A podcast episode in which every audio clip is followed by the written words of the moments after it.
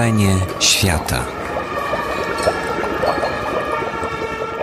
Witam Państwa serdecznie. Nazywam się Ruslan Szoszyn. Jestem dziennikarzem Rzeczpospolitej. Mam zaszczyt poprowadzić spotkanie dzisiejsze z panem Piotrem Pogorzewskim, korespondentem Polskiego Radia w Kijowie i autorem książki Barszcz Ukraiński. Lecz e, chciałbym poprosić Państwa, żebyśmy zaczęli od e, minuty ciszy, ponieważ dzisiaj na Ukrainie e, odbyły się tragiczne wydarzenia.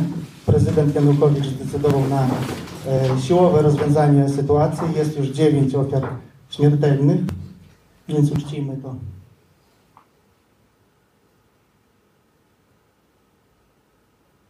Dziękuję bardzo.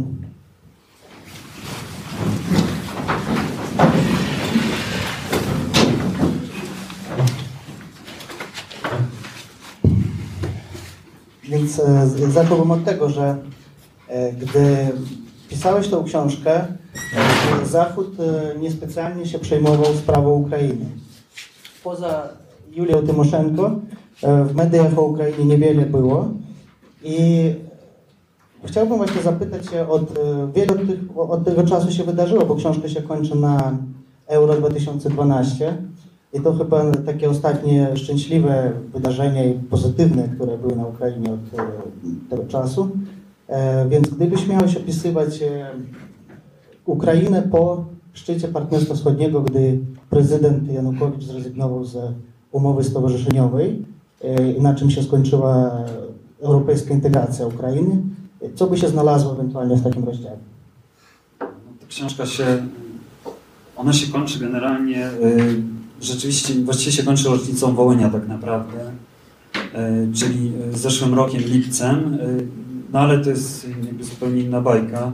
Y, Znaczy na pewno bym opisał więcej y, o samoorganizacji Ukraińców, dlatego że to jest, są takie cechy pozytywne, które się przejawiły teraz dopiero y, w czasie tej rewolucji, znaczy je bardzo, bardzo, bardzo wyraźnie widać. To, czego właściwie wcześniej nie było, znaczy było oczywiście społeczeństwo obywatelskie, ale ono nie było aż tak rozwinięte i trudno było uwierzyć, że zwykli ludzie są w stanie aż tak dobrze się zorganizować. I właściwie teraz, jeżeli się pójdzie na Majdan, to właściwie widać to, y, jak y, zwykli ludzie, jak oni umieją organizować swoje własne życie. Ten Majdan to jest właściwie, nie mam nadzieję, że jeszcze jest, a nie był, ale takie małe miasteczko z własnym wojskiem, z własną kuchnią, z, z własną służbą zdrowia. Zresztą w zeszłym tygodniu bodajże organizatorzy Majdanu zapraszali minister ochrony zdrowia Bohatyriową, żeby przyszła na Majdan i zobaczyła, jak wygląda służba zdrowia, jak może wyglądać normalna służba zdrowia na Ukrainie. Więc na pewno, jeżeli bym miał pisać coś dalej, czy pisać e, o tym, e, tych wydarzeniach, to na pewno by było warto to podkreślić, bo to jest taka rzecz, która szczerze mówiąc dla mnie była pewną niespodzianką. To, jak władze się teraz zachowują, no nie, nie, jest, nie jest jakąś niespodzianką, ale to, że ludzie są w stanie aż tak dobrze działać, tak dobrze współpracować, to rzeczywiście mnie zaskoczyło. E, Chciałbym Państwa prosić, żebyście przygotowali pytania, ponieważ na końcu naszej rozmowy można będzie zadawać autorowi. E, I właśnie odwołując się do tych wydarzeń na Majdanie, ponieważ e, czytając tą książkę miałem wrażenie, że brakuje jakiegoś punktu zwrotnego, że ten barszcz, który opisujesz, on się bez końca tak gotuje się, gotuje się i ten garnek, miałem tak, taką refleksję, że ten garnek w końcu nie wytrzyma i pęknie i czy to, co się stało właśnie, że ludzie na Majdanie od ponad dwóch miesięcy e, walczą o swoje prawa, czy to jest właśnie wynikiem tego, że ten garnek korupcyjny?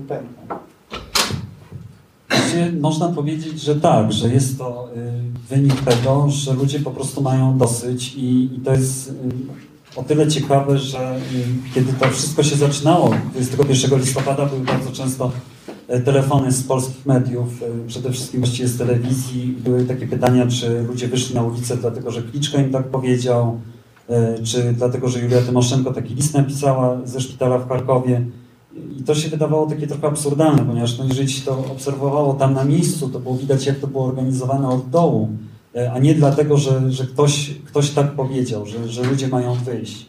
E, I to jest e, rzeczywiście wynik tego, że ludzie mieli dosyć. No, tam jest dość dużo w tej książce o korupcji e, i rzeczywiście Ukraina jest przeżarta korupcją, chociaż no, można tam przeżyć nie płacąc łapówki, ale jest to trudne.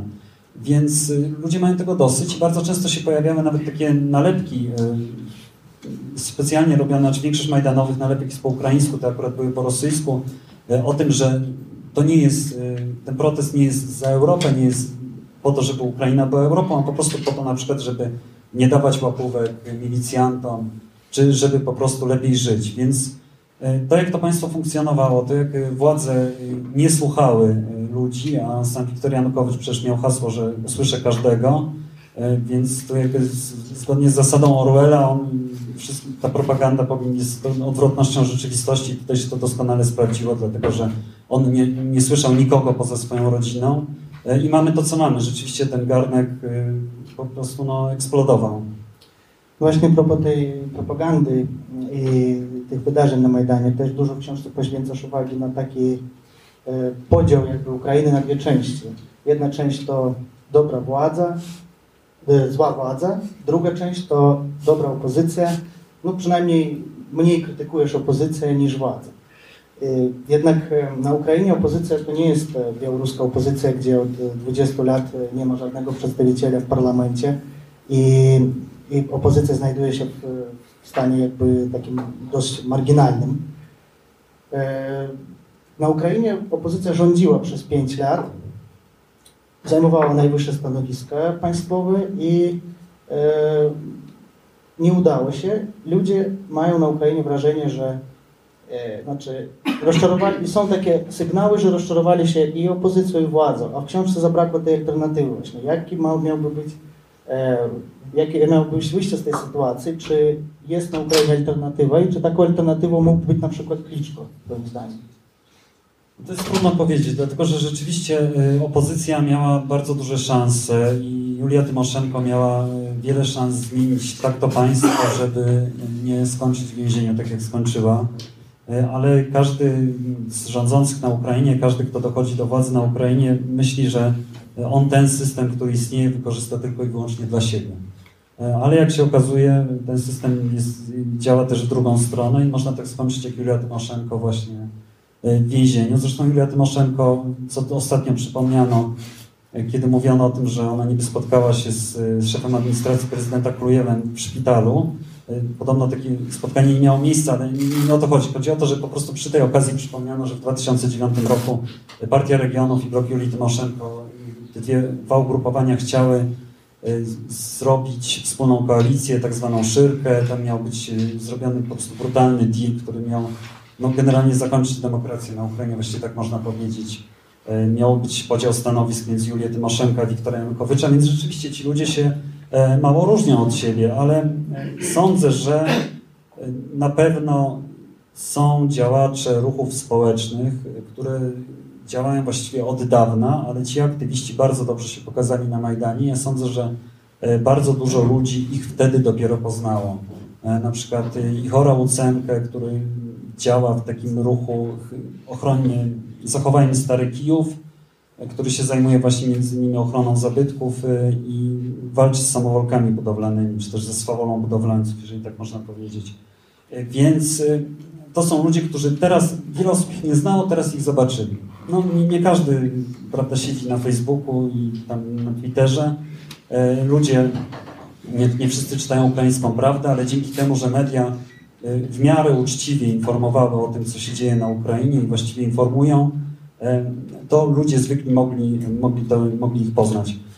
Co do Kliczki, no trudno powiedzieć, rzeczywiście jest to osoba rozpoznawalna, jest to osoba, do której zawsze lecieli wszyscy dziennikarze, szczególnie niemieccy, w centrum opozycji, w sztabie kryzysowym, ponieważ jest to jedna z niewielu osób, które, którą znają, ale mi się wydaje, że jeszcze trzeba wiele z tą osobą naprawdę popracować. Jest pytanie, czy on w ogóle chce zmienić na przykład system, bo ludzie przynajmniej na Majdanie tak mówią, że stoją po to, żeby ten kraj się naprawdę zmienił, żeby zmienił się tam panujący system. A jakoś nie wygląda na to, żeby, e, żeby on chciał to zrobić i ja mam czasem wrażenie, że te rozmowy, które teraz są opozycyjno-rządowe, opozycyjno-prezydenckie, to, to są rozmowy na temat gwarancji dla Wiktora Janukowycza. Właśnie wracając do Julii Tymoszenko, to ja mam wrażenie, że w swojej książce e, prawie nie poruszyłeś tego tematu, chociaż pani Julia... Tak, to specjalnie nie poruszyłem, dlatego że mi się wydawało, że jest już tak dużo i jest to postać no, trochę przerysowana tutaj w kraju, a nie chciałem pisać jakiejś książki, która miała na celu. No generalnie w książce miało być jak najmniej polityki, e, a jak najwięcej tego, czego nie widać w mediach na, na co dzień. E, I dlatego było mało o Julii Tymoszenko. I to, jaką ona rolę teraz odgrywa, mi jest trudno powiedzieć, żeby ona odgrywała jakąś ogromnie ważną rolę w tym kraju. No na pewno jakąś gra, ale, ale no nie przesadzanie. Bo wiele ekspertów twierdzi, że na przykład Tymoszenko ma e, sz- szansę zjednoczyć Majdan i e, połączyć wszystkie ugrupowania polityczne, czyli twoim zdaniem nie ma szans na coś takiego. E, No trudno powiedzieć, żeby ona... Chodzi o to, że między Majdanem, między opozycją, a tymi ruchami, tak, na przykład, które są na Majdanie, z tym społeczeństwem obywatelskim, czasem mam wrażenie, że jest jakaś niezdrowa konkurencja, że zamiast stawiać na współpracę, e, to po prostu się stawia na to, kto przekona do siebie więcej ludzi, e, kto więcej ludzi zagarnie, kto będzie miał ten rząd dusz, a generalnie nie o to chodzi, więc e, ja tutaj nie wiem, no jest tru, trudno powiedzieć. No Julia Tymoszenko jest w więzieniu i nie, nie sądzę, żeby ona wyszła, jeżeli wyjdzie, to na podstawie jakiegoś dealu z władzą. Abstrahując się trochę od polityki, piszesz, że Polacy e, nie mają, prawie nie mają pozytywnych skojarzeń z Ukrainą e, i w związku z tym mam takie pytanie, bo jesteś od 8 lat już e, w Kijowie i jakie ty masz pozytywne skojarzenia od Ukrainy? Czym dla ciebie jest ta Ukraina? To jest tak, jeżeli chodzi o, o ludzi, i wydaje mi się, że to jest w tej książce, e, to e, mi się bardzo podoba w tym kraju to, że zawsze jak się z kimkolwiek rozmawia, znaczy z większością ludzi, jak się rozmawia, nawet na stanowiskach jakichś, e, to oni po pierwsze starają się być, jakby widzisz w nich człowieka i ludzi, i oni w tobie też widzą człowieka. To znaczy to jest tak, że nawet milicjant z drogówki, on jest w pierwszym rzędzie człowiekiem, a w drugim rzędzie jest jego rola społeczna, rola milicjanta. E, Tutaj to wszystko jakoś w Polsce wygląda tak, że ludzie się bardzo mocno wcielają w te role, które ich jakby przerastają jakieś takie, nie wiem, czy to są maski, czy coś takiego. Tego na Ukrainie nie ma. E, I to na pewno mi się, mi się bardzo podoba w tym kraju. No oczywiście z tego wynika tysiąc problemów może też korupcja z tego wynika, że, że można się dogadać zamiast według prawa działać, no ale, ale jest też wiele plusów takich sytuacji e, i, i to jest właściwie chyba, chyba główna rzecz, która, która na pewno w tym kraju jest. Wydaje mi się też, że oczywiście to jest banał, ale y, jest to kraj jednak naprawdę wielkich możliwości i kraj o ogromnym potencjale i no niestety jest tak, że na razie przynajmniej władze i ci, którzy są u władzy, nawet ta opozycja, która była, y, oni najczęściej wybierają najgorszą możliwość. No ale może się doczekamy tego, że, że kiedyś będzie inaczej. Czym najbardziej, czym najbardziej, najbardziej różni się Ukrainiec od Polaka? Tak normalnie, samownicie. Nie wiem, no właśnie to jest ciężkie pytanie. Czy się, no właśnie tym takim... No bo piszesz, że Ukraina to kraj niepoznany i, i w ogóle e, Polacy mają zupełnie inną wyobraźnię na temat tego, co się tam dzieje. Czyli inaczej odbierają te e, wydarzenia i e, w związku z tym właśnie pytanie, czym to się różni i co jest Nie, tego, to- to- czego najbardziej nie rozumieją Polacy w Ukrainie. Tak, no to chodziło w ogóle o to, że ta wiedza y, Polaków o Ukrainie jest naprawdę mała i jest mała na przykład jeżeli chodzi o kulturę, czy nawet jeżeli ta kultura jest sowietyzowana, to o tym, że ona jest sowietyzowana, ta wiedza jest mała i, i y, to, to głównie chodziło o to, żeby to przekazać. Co do tego, czym różni się Ukrainiec od Polaka, no to wydaje mi się, że, że jednak Ukraińcy są y, osobami y, troszkę bardziej otwartymi, E, I to może dotyczy też innych ludzi ze wschodu, że są bardziej otwarci na kontakty, na jakieś takie zwykłe, proste rozmowy. E, Tego tutaj nie ma, ale no ja nie chciałbym tutaj jakiś, no, no a, no rzeczywiście, bo tam są, jest ostatni rozdział, mówi o tym, co Ukraińcy myślą o Polakach i odwrotnie. E, Rzeczywiście to jest prawda, tam się wypowiada Antin Borkowski z Lwowa, to jest y, no, teraz chyba redaktor naczelny ZIK-u, e, i e, politolog też. E, I on właśnie mówi, że Polacy powinni się trochę nauczyć takiego dystansu od Ukraińców, którego nie mają, że Polacy są bardzo zasadniczy. A z kolei Ukraińcom brakuje tej takiej polskiej zasadniczości, takiego no, pewnego porządku. Więc jakby ten przepływ mógłby być w dwie strony. No ale to lepiej jednak przeczytać, co, co Ukraińcy myślą o Polakach i co, bo to no, no mi jest naprawdę ciężko powiedzieć. No to generalnie chodziło też o to, była taka koncepcja, prawda, tutaj z wydawnictwem rozmawialiśmy, żeby e, okładka e, polegała na tym, że mamy granice i po jednej stronie są tak zwani psiogłowcy, czyli ludzie z głowami psimi, po drugiej, bo tak mniej więcej sobie, szczególnie Polacy, wyobrażają Ukraińców, że to jest w ogóle nie wiadomo co, że tutaj nie ma dwóch nóg, czy głowy, czy coś innego. No ale no, ta, ta koncepcja nie przeszła, ale no, mniej więcej tak to wygląda. Więc chodzi o to, żeby wiedzieć, co się dzieje za tą drugą, drugą stroną granicy. Odnośnie tej właśnie sowietyzacji, o której mówisz, masz taki rozdział w książce Back to ZSRR i e, mam takie pytanie, ponieważ e, e, tendencja na Ukrainie teraz jest taka, że wyraźnie podzielony wschód i zachód. Na wschodzie pojawiają się organizacje prorosyjskie, powstają ugrupowania, e, które łączą się w tak zwane koalicje, w komitety koordynacyjne. E, przyjeżdżają tam kozacy e, i proszą o pomoc, zwracają się do Putina, do kozaków rosyjskich. Czyli na ile prawdopodobnie, że ten kraj się podzieli i czy, czy jest jakieś inne rozwiązanie? Znaczy, to jest tak. Y, jest podział jeszcze drugi, oprócz tego podziału, i mi się wydaje, że on jest wyraźniejszy troszkę. Znaczy, może on jest mniej widoczny, ale tak naprawdę on jest ważniejszy. O, może nie wyraźniejszy, ale on jest ważniejszy. Y, I to jest podział na ludzi młodych i na ludzi starszych. Y, jeżeli się spojrzy na te badania socjologiczne, nawet na wschodzie Ukrainy i na południu, tam jednak w tej grupie najmłodszej, tam do 35 roku życia, jednak większość ludzi, nie największa grupa, większość, czyli ponad połowa, e, oni chcą integracji europejskiej, oni swój kraj jednak widzą w tym systemie jakichś wartości zachodnich, e, a nie wschodnich. I to jest bardzo ważne. Rzeczywiście takie osoby jak Dobkin i Kernes, którzy rządzą Charkowem i obwodem charkowskim, e, mają dość takie ciekawe pomysły i takie no, postsowieckie, właściwie z tego korzystają. Ale szczerze mówiąc, no nie, nie chcę się wypowiadać co do Krymu, dlatego że ja Krym dość mało znam.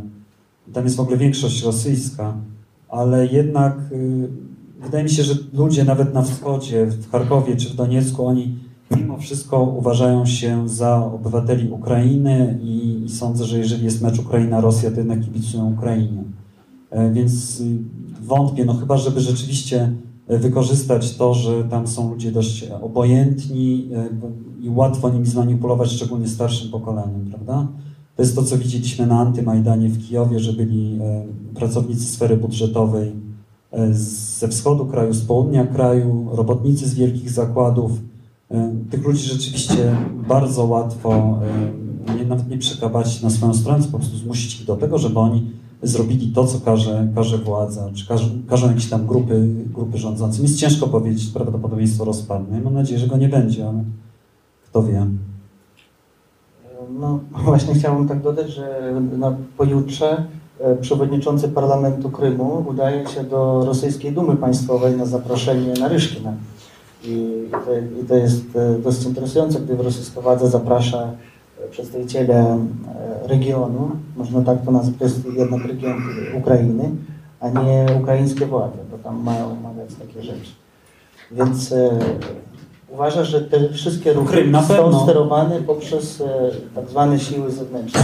To nie może być tak, że Ukraińcy mieszkający na wschodniej Ukrainie sympatyzują tym prorosyjskim organizacjom. Nie, ja nie mówię, że nie, no może oczywiście tak być, tylko po prostu chodzi o to, że to mogą być ludzie y, w większości na przykład starsi, nie wiem, czy w okolicach 45-50 lat i wyżej. Y, to mogą być tacy ludzie, a poza tym no, Krym jest naprawdę od, zupełnie oddzielnym jakby bytem, to jest Republika Autonomiczna, to jest jedyny region Ukrainy, gdzie większość mieszkańców stanowią Rosjanie.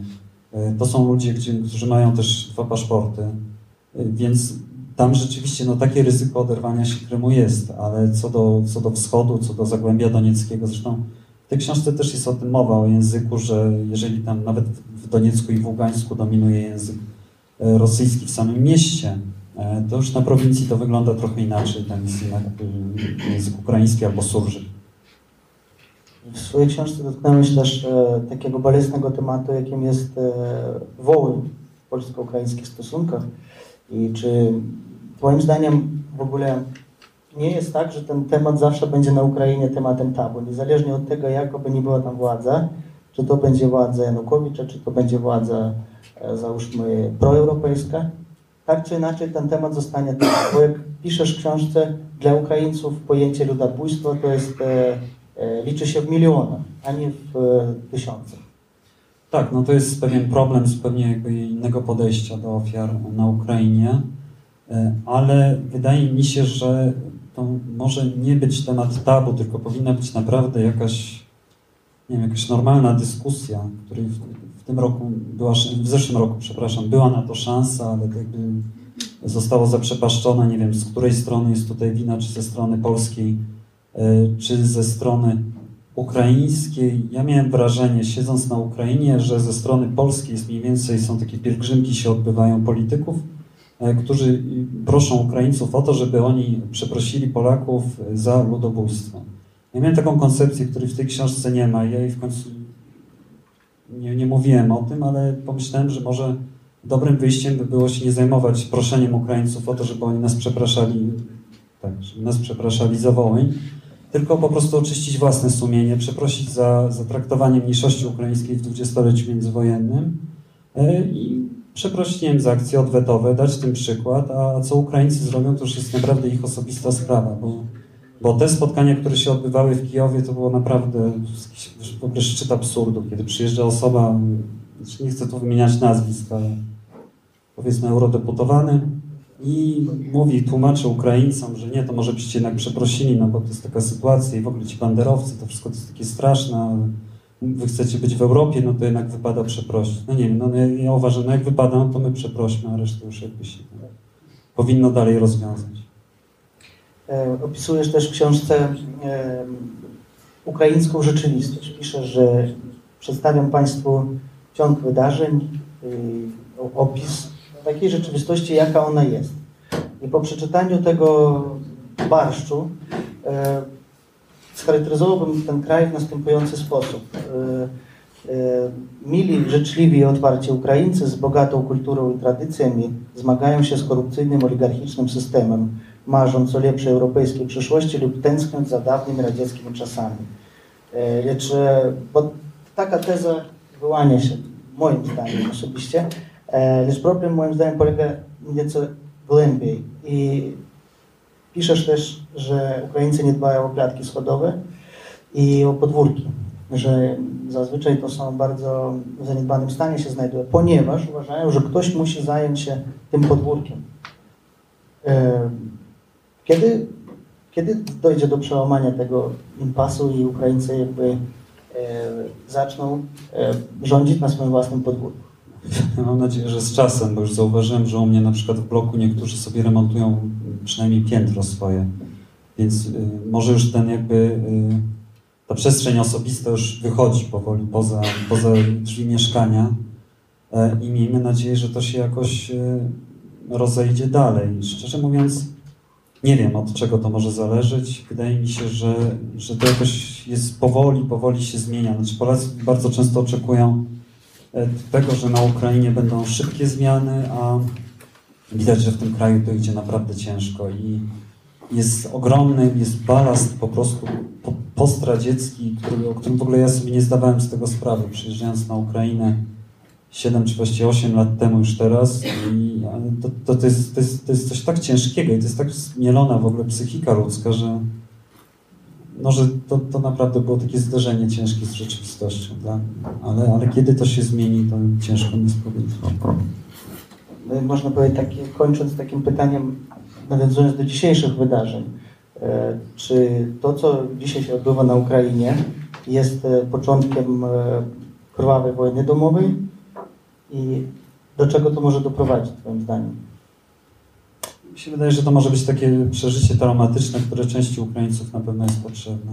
Takiej walki o, o demokrację, o to, żeby, żeby w ich kraju było lepiej, że jednak no, niepodległość tam powiedzmy jakoś się dostała mm, bezproblemowo. e, ale żeby zmienić tę rzeczywistość trzeba, trzeba trochę powalczyć. Może no niestety, no przy, przykro to mówić, ale może to jest e, może to jest potrzebne. Poza tym, jeżeli byśmy tego teraz nie mieli, to byśmy mieli za rok po wyborach prezydenckich. I tego się można było spodziewać, że Wiktor Janukowicz tak łatwo e, władzy nie odda i to, co mi się wydawało na początku takimi manewrami przed tymi wyborami, jakoś wygląda na to, że to już się staje rzeczywistością i staje się taką e, brutalną jakby kampanią przedwyborczą. Bo to, co się na przykład tam dzisiaj dzieje, to już jest, e, no to już jest e, prawdziwe jakby oblicze, oblicze tej władzy. Właściwie ludzie się tego spodziewali, ale no sądzę, że na pewno dla wielu osób będzie to ważne przeżycie, może częściowo pokoleniowe. Oczywiście nie dla wszystkich, oczywiście wśród tej, nie, nie, nie ma sobie co tutaj oczu mydlić, że wszyscy studenci Kijowa wychodzą na, na Majdan czy protestują, ale wiadomo, że jest jakaś grupa e, przywódcza, e, za którą po prostu idzie reszta i ta grupa przywódcza sobie buduje jakieś, jakieś swoje przeżycie. Gdyby jutro na Ukrainie doszło do przedterminowych prezydenckich wyborów, to Twoim zdaniem kto miałby największe szanse? No to pewnie by w pierwszej turze, jeżeli by były dwie tury, no w pierwszej turze by wygrał Wiktor Janukowicz i Kliczko by przeszedł do drugiej, w drugiej by zapewne wygrał Kliczko. Znaczy mówimy, jeżeli były wybory były w pełni uczciwe. Ale no sądzę, że nawet już tutaj by się nie dało już tyle, tyle głosów dosypać, szczególnie w drugiej turze, żeby, żeby wygrał Wiktor Janukowicz.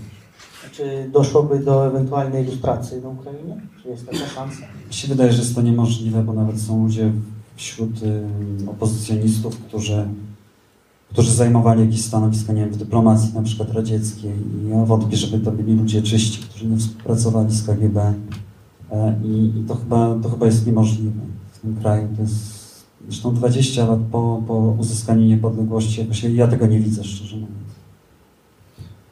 Proszę Państwa, może macie jakieś pytania do autora? Ja może zadam pytanie. Może zejdźmy z tych takich bardzo poważnych tematów, przygnębiających. Mi się w książce najbardziej podobały rozdziały o muzyce, dlatego że to jest rzeczywiście coś, e, coś innego, rzadko widywanego w głównym nurcie w Polsce. I moje pytanie jest takie. Jak Pan dalej widzi rozwój ukraińskiej muzyki?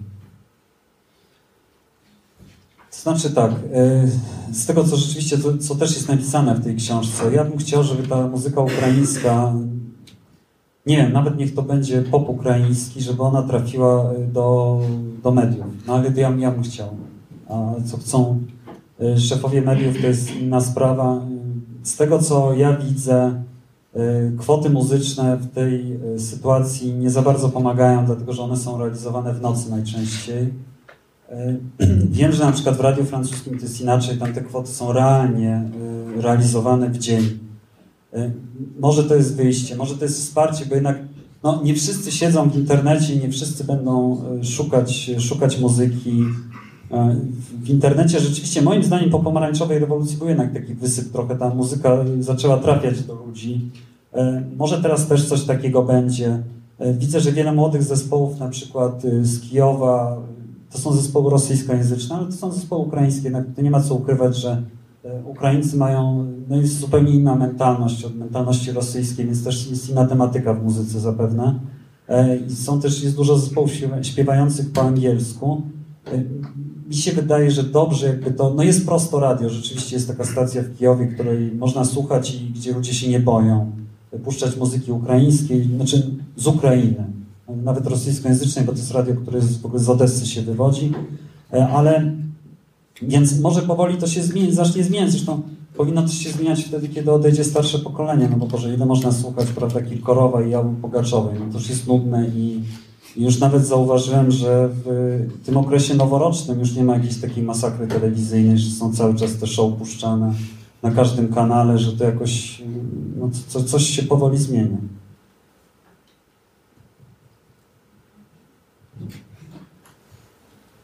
Piotrze, znamy się już tyle lat, więc pozwolisz, że po imieniu. Jesteś głęboko osadzony oczywiście... Jesteś gdzieś osadzony oczywiście głęboko w tej, tej e, sytuacji medialnej, powiedzmy, jako korespondent Polskiego Radia. E, e, sporo miejsca poświęcasz też medium w swojej książce. Powiedz, czy, czy, ta, czy te ostatnie wydarzenia z ostatnich trzech miesięcy jakkolwiek y, poruszyły y, tą, tą sytuację medialną na Ukrainie? Czy zapytam wprost, czy może niektóre, mm, niektóre media ośmieliły się być bardziej, troszeczkę bardziej antyrządowe? Jak to wygląda?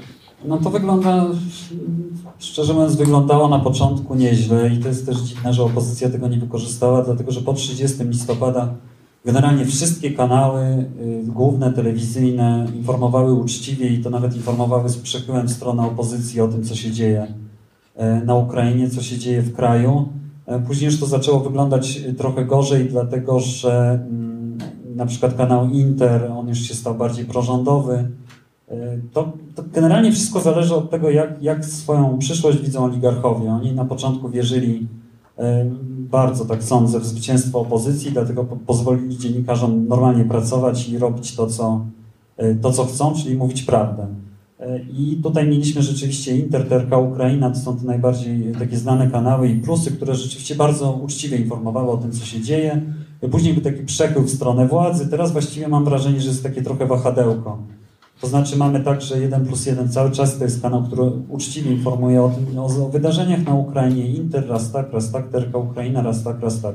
Ale nie można tutaj mówić o jakiejś blokadzie informacyjnej. Mi się wydaje, że e, jeżeli nawet e, bodajże radio Europa Plus, które jest związane z rodziną Wiktora Janukowycza, e, daje antenę dla chromackiego radia, który jest radiem niezależnym, budowanym z grantów y, i te, oni tam mogą umieszczać swoje audycje, to, to świadczy o tym, że z tą przestrzenią medialną na Ukrainie nie jest jeszcze tak źle. Rzeczywiście, jeśli chodzi o słowo drukowane, to jest gorzej, właściwie dużo gorzej, bo został jeden tygodnik Zerkało Tyżnia, który, który warto czytać. Korespondent został zniszczony, tam odeszli dziennikarze w związku z tym, że zostało to przejęte przez y, rodzinę Wiktora Janukowycza, ale ogólnie no, ja bym nie powiedział, żeby tak było strasznie i źle, tragicznie. No, to jest trudna sytuacja w ogóle do porównania nie wiem, z Rosją czy, czy z Białorusią, no to już chyba ogóle.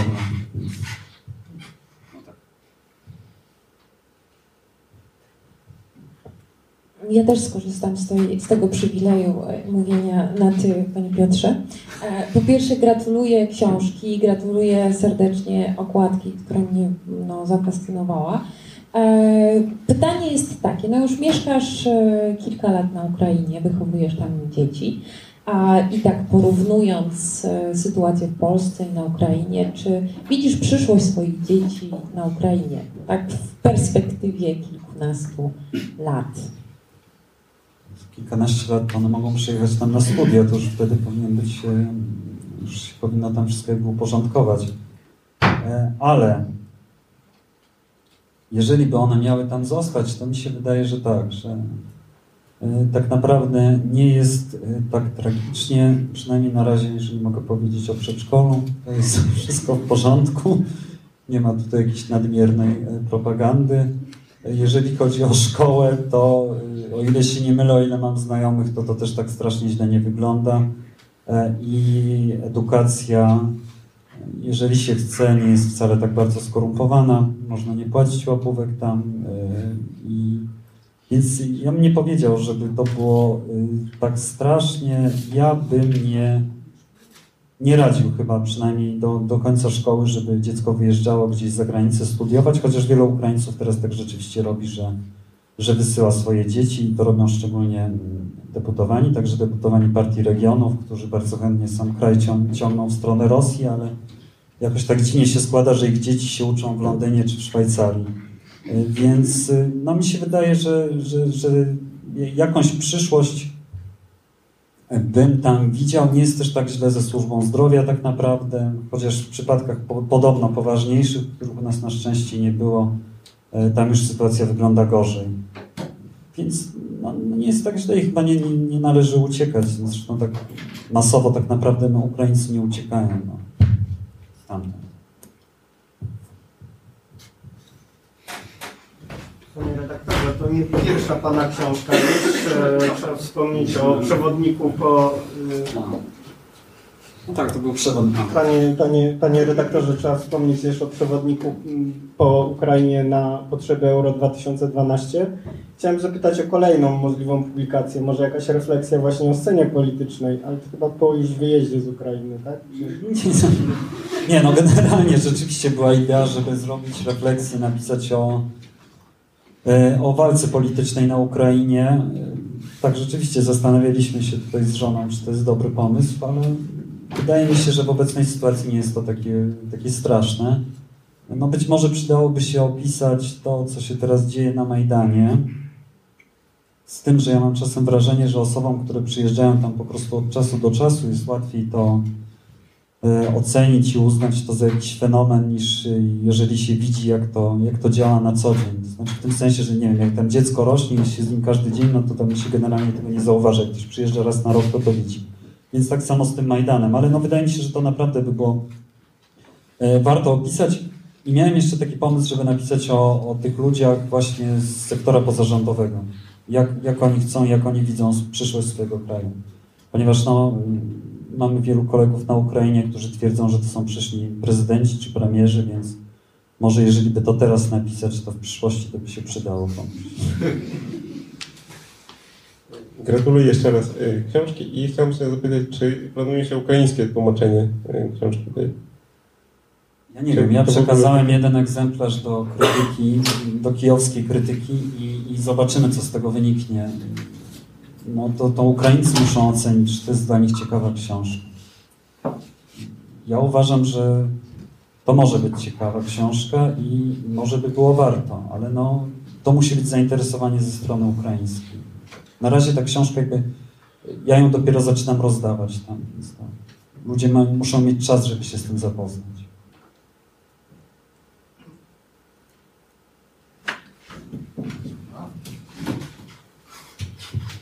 Takie pytanie mojego występu. Ja pamiętam Kijów z drugiej połowy lat 70., gdzie, gdzie długo przebywałem, wtedy, gdzie język ukraiński można było tylko usłyszeć na Besarabce.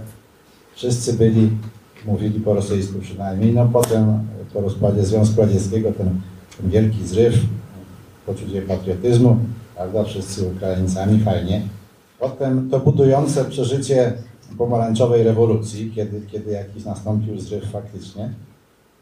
I potem, przynajmniej u mnie nastąpiło jakieś takie rozczarowanie wielkie, no bo ci ludzie wybrali sobie na prezydenta człowieka, który, który ma kryminalną przeszłość za sobą, prawda? To rzecz niespotykana u nas w Polsce na przykład, prawda? Możemy o swoich politykach różnie mówić, ale żaden chyba nie ma takiego, prawda, takiej drzazgi.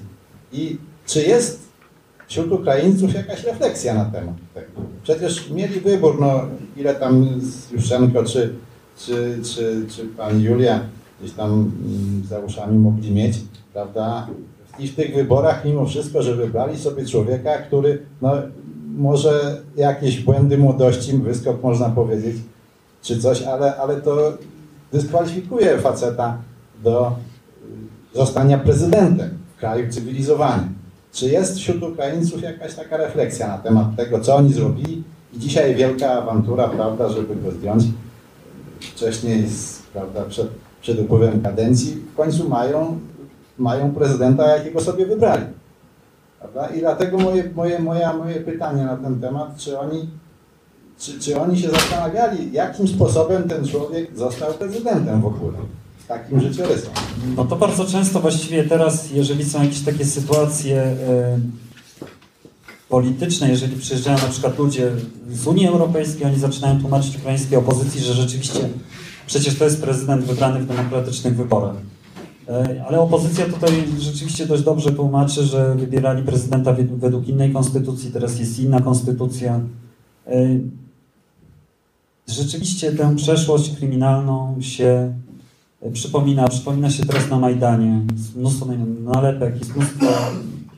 Ale wie pan, no to jest demokracja, no to jest trudno, prawda, jakby odpowiadać za, za swoich współobywateli. No, inni ludzie robią rewolucję, a inni ludzie po prostu e, teraz e, popierają Wiktora Janukowycza. Ja sądzę, że dobrze by było zrobić takie badania, ile z tych osób, które głosowały, sobie teraz na przykład zdały sprawę, że, że popełniły błąd, że źle zrobiły.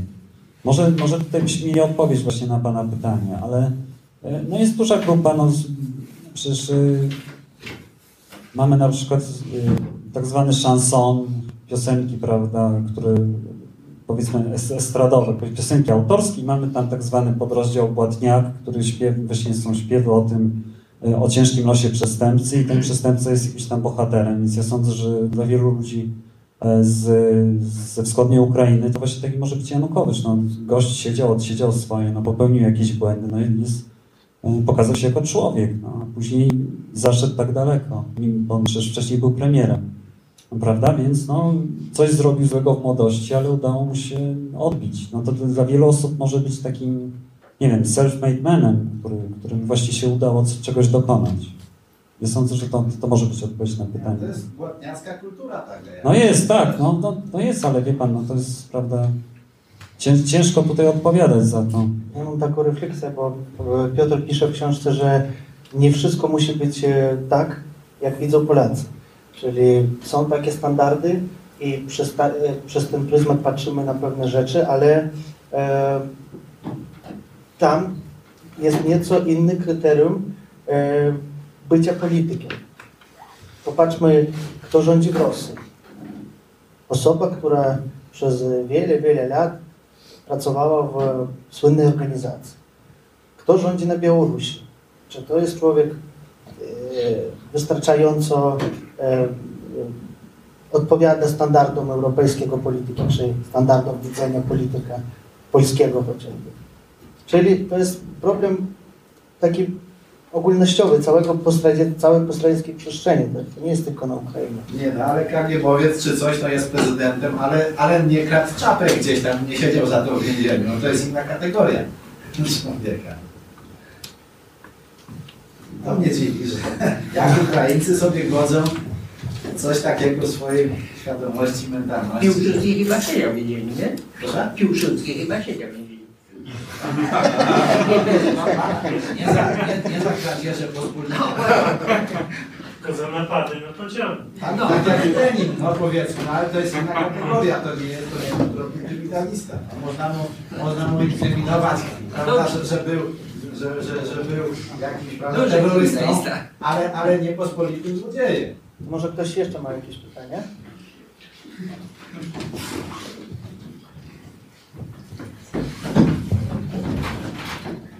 Skoro już mówimy o modelu prezydenta, to chciałbym, chciałbym Cię zapytać, e, jak Ukraińcy e, tak naprawdę patrzą na Witalia Kliczkę? Kim on dla nich jest? Czy to, czy to jest e, pan, pan z niemieckiego Bilda z co drugiego wydania? No bo Niemcy tak go znają na przykład. Czy to jest poważny polityk? Czy on ewoluuje? Czy on, czy on daje jakiekolwiek nadzieję? Mówiłeś, że, że prawdopodobnie wygrałby wybory prezydenckie. Czy, czy, to jest, czy to jest jakiś taki czy, czy oni pokładają w nim jakiekolwiek nadzieję, czy to jest tylko taki, taka w cudzysłowie zapchaj dziura? Dlaczego go oblali z gaśnicy też? Mi się wydaje, że jakby teraz na tej scenie politycznej trudno tutaj znaleźć może, e, może lepszego kandydata, więc nie wiem, czy to jest zapchaj dziura, ale no na bezrybiu i rak ryba, więc mi się wydaje, że to bardziej o to tutaj chodzi. Ale jest to y, człowiek, może nie będę, ale z kimś z Polski rozmawiałem e, i pokazuję mu tutaj panią deputowaną Heraszczenko i mówię, że to jest pani, która pisze Gliczce e, od paru lat y, przemówienia, a ta osoba mówi, no to chyba kilka lat temu napisała jedno i on ciągle to powtarza, no bo rzeczywiście mniej więcej te wszystkie słowa są zawsze te same. Więc no, może, może coś z tego wyjdzie, bo on jest, no dla mnie zrobił pozytywne wrażenie właśnie wtedy, kiedy on został oblany gaśnicą.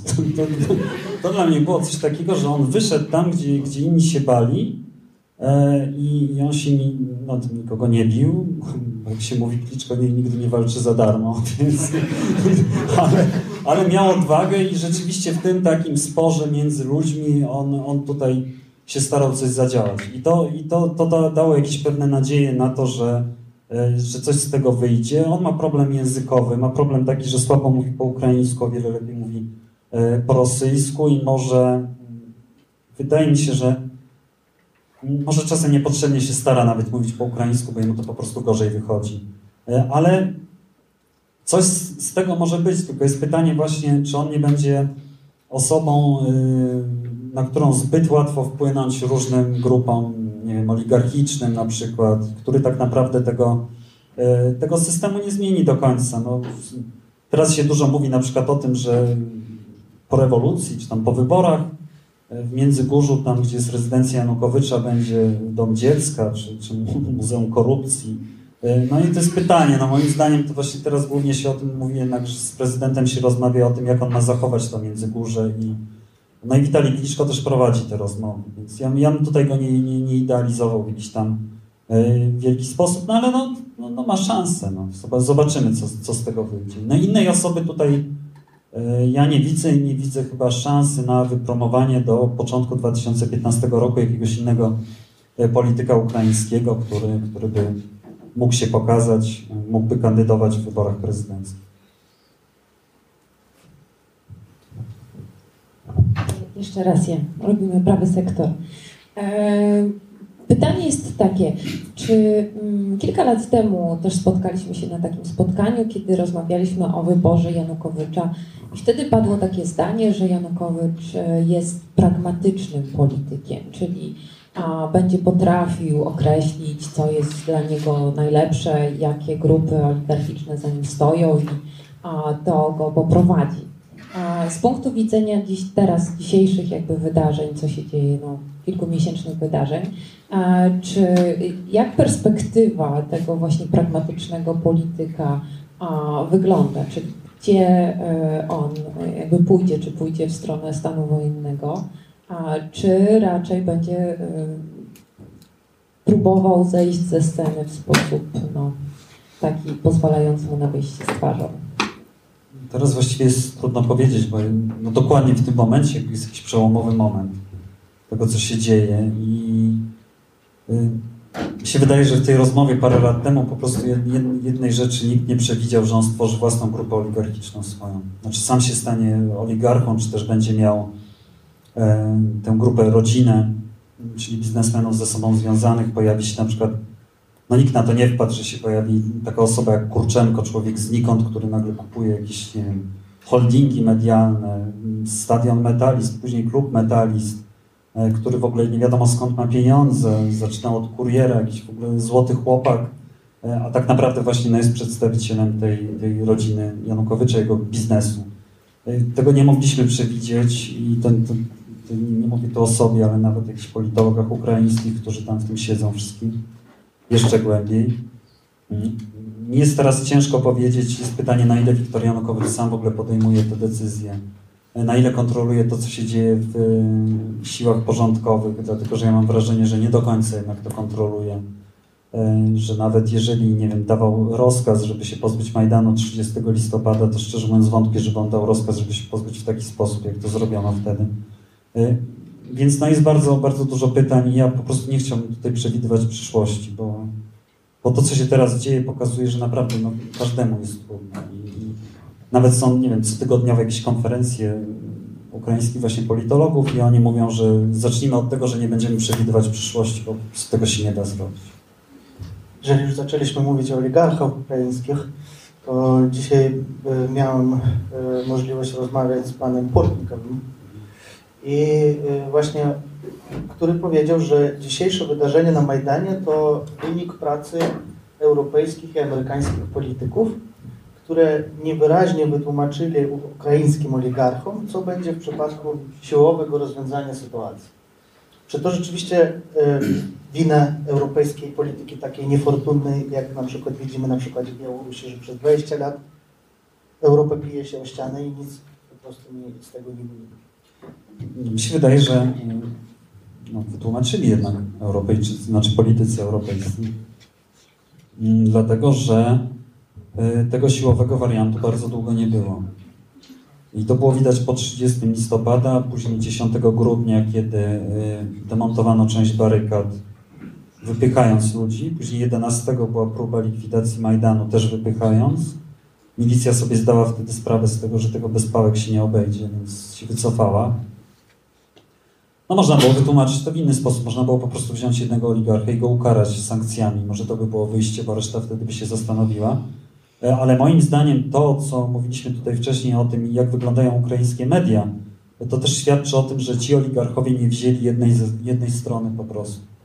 E, Oni sobie zdają sprawę, że oni muszą wkładać jajka do różnych koszyków i właśnie to, tak robią, że jednocześnie starają się współpracować z władzami, ale też w jakiś sposób wspierają Majdan, czy też chociażby uczciwie o nim informują. To jest takie pewne zabezpieczenie właśnie przed tymi e, możliwymi sankcjami, ale rzeczywiście jedną osobę można było ukarać i sądzę, że to by zadziałało o wiele, o wiele lepiej niż mówienie o tym deep concern, które słyszymy właściwie co, codziennie, czy tam co drugi dzień już.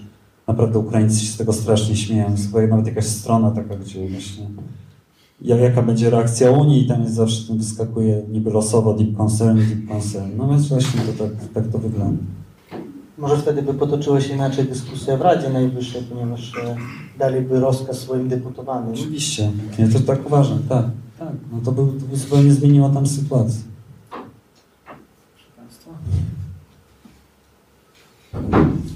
No tak, e, ja mam takie pytanie związane z kobietą. Co Pan myśli o, o tym, e, e, jakie szanse w ogóle teraz kobieta ma na Ukrainie na, e, na to, żeby realizować siebie, tak? Bo kiedyś występowała taka tendencja, że kobiety były bardzo ograniczone pomimo tego, że e, miały wyższe wykształcenie i tak dalej. Jak wygląda pozycja kobiety na rynku pracy ukraińskim obecnie? Ja bym powiedział tyle, że ona zapewne wygląda tak jak w Polsce ta pozycja. Znaczy jest jakiś szklany sufit i, i są tutaj problemy z tym. Y, Moim zdaniem jest... y, Tak, co jest na przykład drażniące bardzo. Co się zdarza na Ukrainie, w takim jakby, ja nie wiem skąd się to wzięło, może to jest jakieś radzieckie przyzwyczajenie, ale na przykład jeżeli dziennikarka zadaje niewygodne pytanie politykowi, szczególnie starszego pokolenia, to mnie, o, taka ładna pani takie pytania zadaje, prawda? No tego już jest coraz mniej. E, I mi się wydaje, że kobiety w polityce mają duże szanse. Ja widzę bardzo aktywne kobiety w sferze pozarządowej. Nie chodzi tutaj o jakąś tam sferę feministyczną, ale po prostu w ogóle w innych organizacjach. I sądzę, że tutaj naprawdę kobiety mogą mieć e, duże szanse i są wyraźne postaci. Są wyraźne postacie, no, no, nie, no powiedzmy, ale nie chcę tutaj wymieniać, e, ale mamy takie postacie i w polityce, i w sferze pozarządowej. E, Co do biznesu, co do pracy w biznesie jest naprawdę trudno powiedzieć, ale z tego, co ja się orientuję, mniej więcej to wygląda tak samo jak u nas. Więc to, no to, to, jest, to jest jedyna odpowiedź. Ja bym nie powiedział, że on jest w jakiś tam sposób strasznie dyskryminowany, chociaż rzeczywiście piszę w tej książce na przykład o tym, że kobiety się zajmują, jest taka maskulinizacja kobiet na Ukrainie, że one się zajmują takimi rzeczami, których w Polsce się nie zajmują, nie wiem, remonty na przykład mieszkań czy coś takiego. To jest też sfeminizowane. W książce szczeg- bardzo szczególnie opisuje temperament ukraińskich kobiet, więc e, wszystkim zainteresowanym polecam, żeby się zapoznać, jak to wygląda.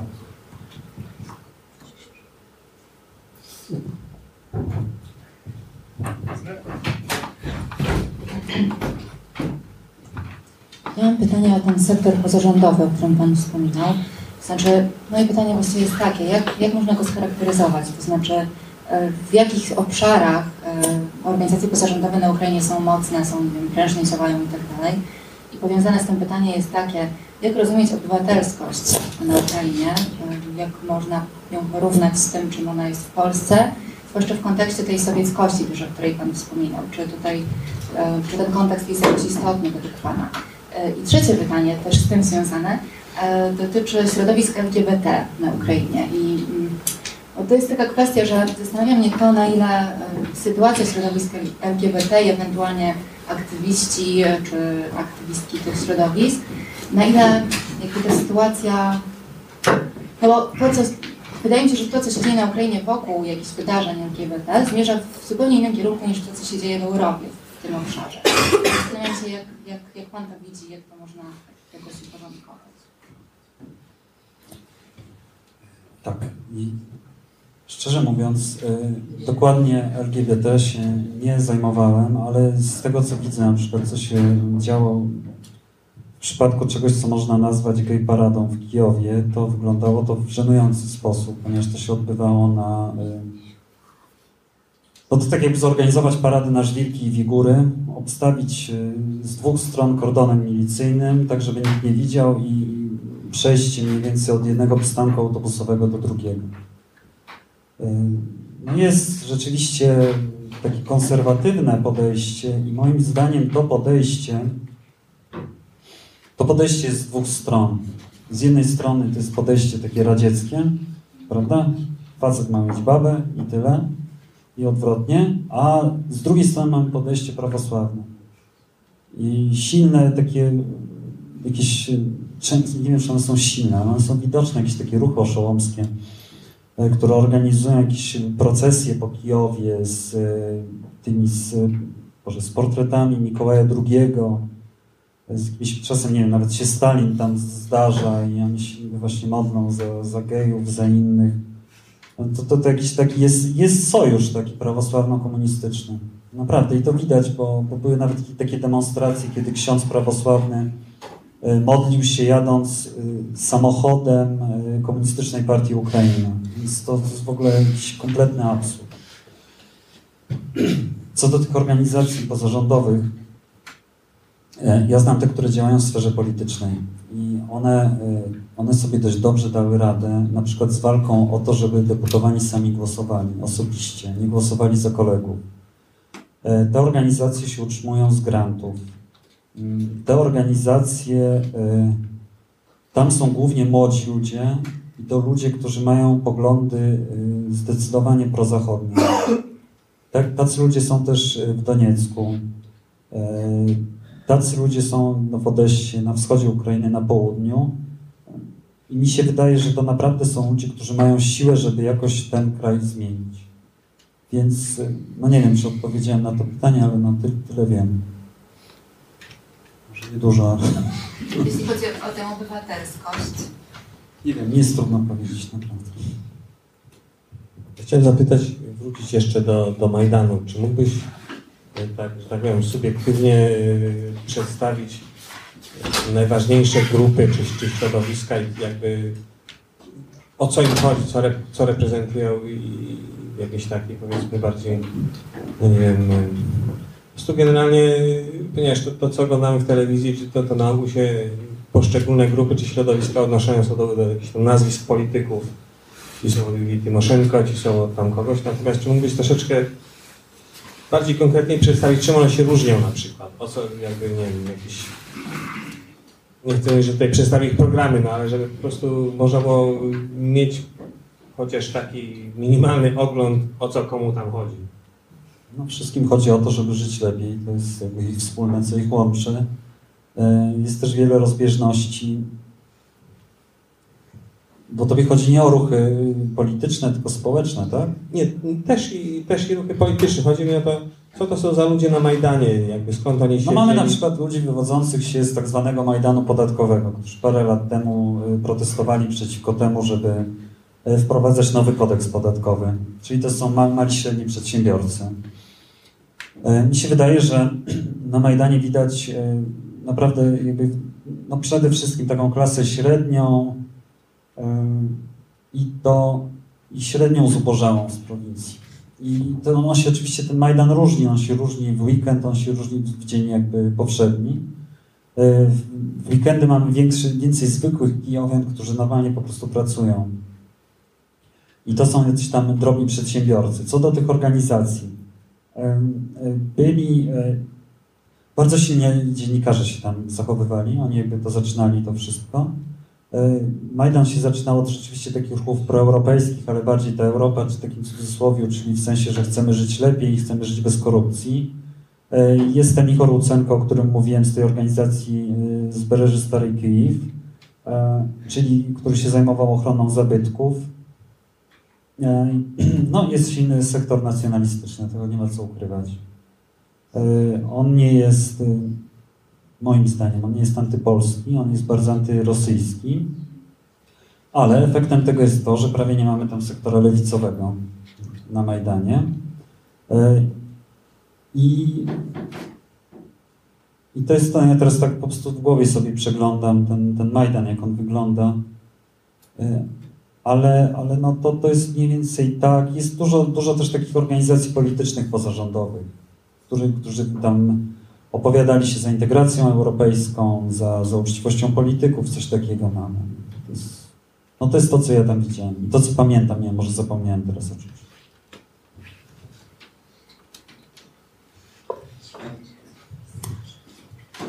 Już była mowa, y, trochę mówił Pan o prawosławiu, właśnie o rolę religii i w ogóle w życiu społecznym i teraz o rolę w religii poszczególnych kościołów y, w czasie wydarzeń Majdanu. Chciałbym zapytać i może takie trochę głupie pytanie, czy przeciętny prawosławny Ukrainiec ma świadomość tego, do, jak, do której z cerkwi należy i czy to ma dla niego znaczenie? No tak, to dobre pytanie. Mi się wydaje, że są ludzie tak, dla których to ma duże znaczenie. Są ludzie, dla których to w ogóle nie ma znaczenia, po prostu chodzą tam, gdzie jest im najbliżej. E, są tacy, którzy nigdy nie pójdą do moskiewskiego patriarchatu, e, są tacy, którzy nigdy nie pójdą do kijowskiego. No, to, to jest tam jakaś kwestia nie wiem, świadomości religijnej. To jest kwestia też tego, które kościoły są kanoniczne. Generalnie rzeczywiście moskiewski patriarchat i można powiedzieć, że autokewaliczna cerkiew to są kościoły kanoniczne, te inne są uznawane za odszczepieńców, to znaczy one nie dostały pozwolenia cerkwi matki na oddzielenie się od, od niej, czyli od tej cerkwi rosyjskiej. Kościół autokefaliczny się wywodzi tutaj z, z terytorium Polski. E, co do Majdanu, bardzo silny jest kościół grecko-katolicki. Tam jest kaplica. E, kaplica nie jest właściwie, generalnie kaplica nie jest tam określonego wyznania. Tam są księża i prawosławni kijowskiego patriarchatu i e, autokefaliczni i grekokatolicy. Rzeczywiście kościół grekokatolicki jest bardzo silny na Majdanie. To też wynika stąd, że tam jest dużo osób z zachodniej Ukrainy, czyli dużo osób wiernych tego kościoła. Moim zdaniem ten kościół w ogóle ma dość duże szanse na, na jakiś taki rząd dusz e, na Ukrainie, dlatego że mm, tam e, zwierzchnik tego kościoła, Światosław, jest osobą dość młodą, e, nie obnosi się z bogactwem swoim, co jakby na tle hierarchów kościoła prawosławnego jest ogromnym plusem dla niego i w oczach Ukraińców i im to się podoba, a poza tym no, jest to kościół dość, dość nowoczesny. I rola cerkwi na pewno no przede wszystkim jest, jest to duchowe podtrzymywanie. Ta cerkiew też, cerkwie próbowały brać udział w negocjacjach. Jedna, jedne z y, negocjacji rozpoczęły się właśnie dzięki pośrednictwu cerkwi i kościołów prawosławnych. To e, był, był taki fakt.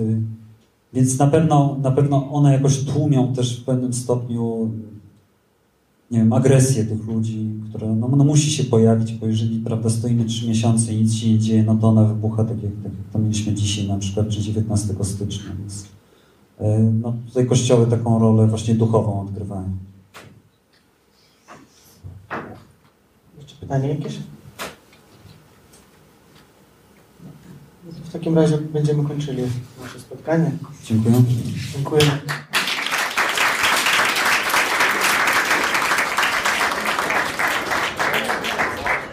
Fundacja Instytut Reportażu zaprasza do swojej księgarni z literaturą faktu i kawą Wrzenie Świata na ulicy Gałczyńskiego 7 w Warszawie. Wejście przez bramy Nowy Świat 48 i Nowy Świat 52.